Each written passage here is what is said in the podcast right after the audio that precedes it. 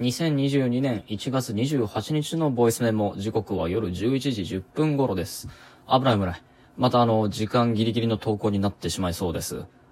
そして、今更の反応になってしまうんだけれども、なんか数日前から、このボイスメモの番組全体の再生数が結構伸びていて、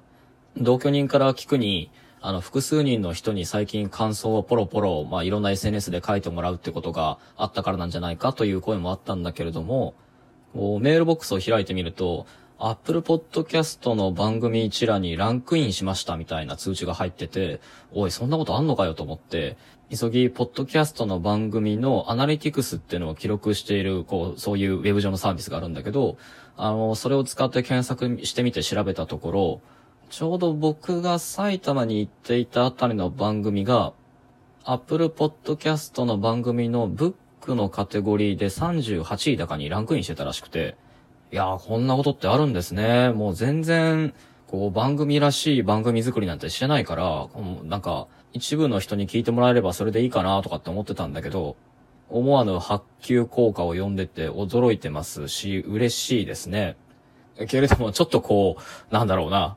後ろめたいところがあるのは、その、ランクインした例の回っていうのは、それこそ、あの、友達に、これは、黒崎さんなかなか、あの、苦しい回でしたねって言われてる。つまりこう、外で歩きながら撮った、個人的にもね、ワースト1、2ぐらいの出来の録音だったので、もうなんともね、後ろめたい感じがします。で、さらにですね、続いて、なんかメールボックスの方でも、で、ラジオトークのメールボックスの方にも、いくつかお便りをいただいていて、いや、本当ありがたいことです。で、そのどれもがですね、あの、佐々木健さんの個展に、こう、行くことにしましたとか、で、見に行ってすごくいい時間を過ごし、過ごすことができましたとか、そういったことを伝えてくれるお便りってのがあって、で、これはもう僕ね、何より嬉しいですね。この番組はあくまでも僕の個人的な、こう、つまり、文章だとかで、自分の考えを表に出す前の、あの、思いつきを微暴録的に取ってるものなんだけれども、そう、つまり、従ってこの番組っていうのは何か特定のコンテンツをおすすめしたりだとか、あもしくはその僕の思いつき程度にしかないアイデアっていうのを1から100まで共感してもらって、こう、うなずいてもらいたくてやってるわけではないんだけれども、けれども、いわばそういった自分自身とのブレストみたいなものってのが、こう、聞いてくれてる人のもう明日の思いつきだったりだとか、もっと具体的に行動だとか、寄り道の、こう、一個行き先みたいなものを変えてくれてるんだったら、もうそれはもう僕はもう願ってもない喜びですね。このポッドキャストでね、こんな言葉を言う日が来るとはもう夢にも思わなかったけど、まあいつも聞いてくれてありがとうございます。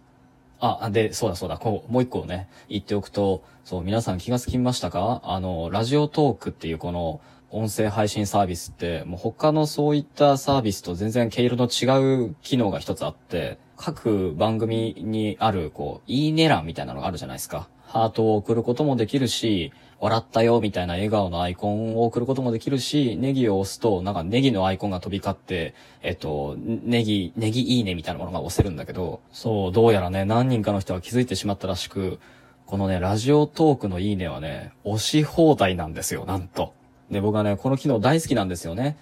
いつしか Facebook や Twitter っていうのが、いいねとシェア、あるいはリツイートの数を競い合うことで、えっと、言葉の内容も、で、その言葉のパフォーマンスっていうのも、非常に効率的な、こう、経済行為っていうのに置き換えられてしまう中で、例えばインスタグラムっていうのは、いいね数の非表示っていうのを試してみますっていうことを宣言したわけだけど、あの逆にね、ラジオトークは、このいいねっていうのを、こう単なる押し放題のおもちゃに戻す。あの、チーク玩具に押し戻すっていうことをやっていて、僕はなんだかこっちの対応の方が、あの、楽しくて、で、何より、一周回ってこれがカラッとしててドライで好きですね。まあ、つまり何が言いたいかっていうと、再生数が増えてきたあたりから、なんか通知がものすごく届くようになってて、で、いいねがね、えっ、と、この2日間だけで1600件もらってんだけど、で、僕はよくわかってる。このね、1600のうち1580ぐらいが、えっ、と、5分以内にもらったものなので、多分この機能の、こう、押し放題っていう側面を知った人ってのが、ガンガン笑顔アイコンと、ハートアイコンとネギアイコンを押しまくったものだと思います。あで、そうだそうだ。えっ、と、もう一個思い出したのが、あの、梅ラボくんが昨晩二つ目の録音を早速上げていて、その内容も、あれですね、あの、佐々木健さん古典の合流点についての感想でしたね。で、僕もこれすっごくこう彼が何を感じたのかっていうのを楽しみにしていたので、俺聞きました。今回も概要欄にリンクを貼っておくので皆さんどどうぞどうぞ興味持った方は聞いてみてください。やっぱり僕は絵を描かない人間だし、その文字でそれを表するっていう仕事をしてる人なんで、こう、現地での彼の反応もやっぱり面白かったんですよね。あ、画家の人はそうやって考えるんだ、みたいな。何より聞いてて面白いなと思ったのは、その古典、合流点の中に、えっと、お兄さんがかつてなぞった線っていうのをそっくりそのまま、その弟で、弟である佐々木健さんっていうのが模写しているっていう絵があるんだけど、あの、線の運びをトレースすることでその人がわかるっていうことありますよねっていうことを、現地で言ってたのが、もうとっても印象深く覚えてますね。ああ、そうだ、さらにさらに最後の最後もう一個ご報告があって、これが一番大事かもな。あの、僕昨日の録音、あの、ダメなのか嫌なのかっていう録音を撮ったんですけど、あれ最後に引用したエピソード、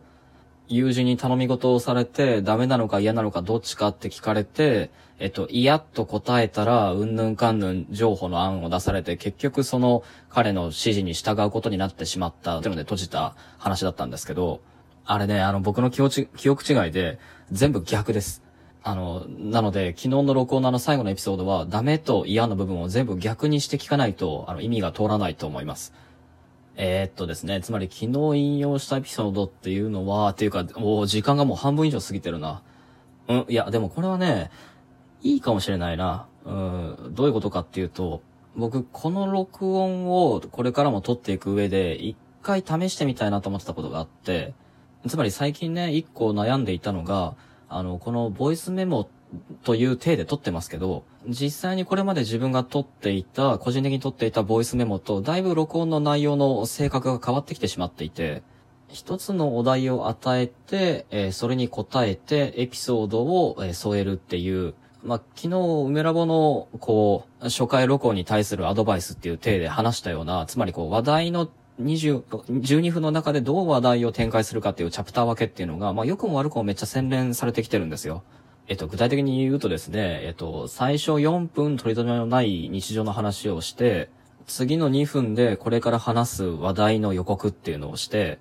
で、ここで6分なので半分ですよね。で、次の4分で、えっと、直前の2分の最後の方に挟んだ、えっと、まあ、結論を先に言うとっていうのは僕結構口癖なんだけど、その出した結論の内実、肉付けとなるようなエピソードっていうのを話し、で、そうこうしてるうちに10分が経つ、えっ、ー、と、残り2分なわけで、で、残り2分になったタイミングで、さらにその結論をひっくり返すような新しい問いってのを提示する。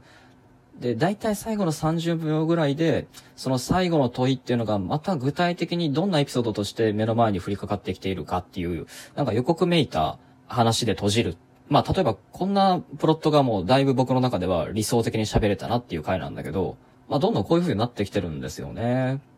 ああ、で、えっ、と、こういう風になってきてるからこそ、近々試したいなと思ってたのが、もう僕が個人的に撮っている、えっ、と、iPhone に入ってる、こう、ボイスメモっていうのは、もっとこう、なんだろうな、その時、その日、今日感じた、違和感だとか、疑問だとか、何か新しい連想のフックになりそうな比喩だとかっていうのを、自分で自分に対する質問文みたいな形で、えっ、と、列挙して書いてるんですよ。だし、えっ、と、録音するときにも自分で自分に問いかけるっていう形で、えっ、と、一文一文、すごく短い文章っていうのを録音して取っとくってことが癖なんだけど、こう、つまり試したいことというのは、その日自分が気になった自分に対するこう疑問文みたいなものっていうのを、まあ1から10まで全部読み直して、で、それを読み上げて、えっと、もう一回再検討して吟味してる間に何か一つのテーマに集まり始めてくるというか、うん、つまりはこう、今日手に入れた食材みたいなものを、ただ食材の名前を列挙して読んでいるうちに、頭に今日の自分が食べたい料理、なんか煮物だったり、炒め物だったり、揚げ物だったり、単にサラダであったりとだとか、転がっている食材を眺めていくうちに料理が思いついてしまうっていうことまで含めて、まあ、自分向けの録音としてもやっぱそうなってるので、あの、このボイスメモでもなんとかそういう取り方っていうのを試せないものかと思ってるんですよね。ああ、で、そうだそうだ。あの、話しかけた話の一番最初のところに戻ると、まあ、なので、えっ、ー、と、ダメなのか嫌なのかっていうあのエピソードっていうのは、より具体的に話すとこういう話で、大阪に住んでいて、まあ僕の悪友みたいなやつで、こう、すっごい魅力的でね、人たらしみたいな人で、で、飲み会キングなんですよ、その人は。で、その人と一緒にいると飲み会だがいろんな事件が起きるんですよ。隣のテーブルの人もその会になぜか初対面なのに合流しちゃうし、いいぞ若者と言っておっさんが僕らのテーブルの飲み代をおごってくれたりだとかしちゃうし、で、まあ会を追うごとに2次会3次会になるたびに、えっ、と、どんどんどんどん、まあどこから呼んできたんだっていうぐらいまた友人たちが合流して、もう最後には 2, 2倍3倍のメンバーで朝まで過ごすみたいな、まあそういう伝説、いわゆる伝説の夜みたいなのを作るっていうのがすごい、こう、上手い人がいるんだけど、まあただ今ね、言ったように、その人の飲み会に付き合うと、まあ長いんですよ。絶対朝まで行く。で、えっ、と、その時に、えっ、と、この人に、おい、二次会行くぞ、黒崎って言われた時の、あの、問答なんです、これって。いやー、ちょっと、二次会ねみたいなことを僕が言うと、いや、だからそう、今、今だから思うけど、まあこれも彼の、なんだろうな、説得メソッドですよね。なんや、黒崎、嫌なのかダメなのかはっきりせえって言われるわけですよ。で、この質問はよくできてる。あの、嫌と言える人はなかなかいないです。で、ダメと答えざるを得ない。で、こっから始まるんですよ。なぜダメかと詰められるわけですよね。つまり、拒絶から禁止っていう選択肢を選んだ瞬間に、禁止が分化されるんですよ。どこからどこまでが禁止なのかっていうことを明文化が求められる。そして結果として僕の選択肢の自由っていうのは減ずるわけです。えっ、ー、と、続きます。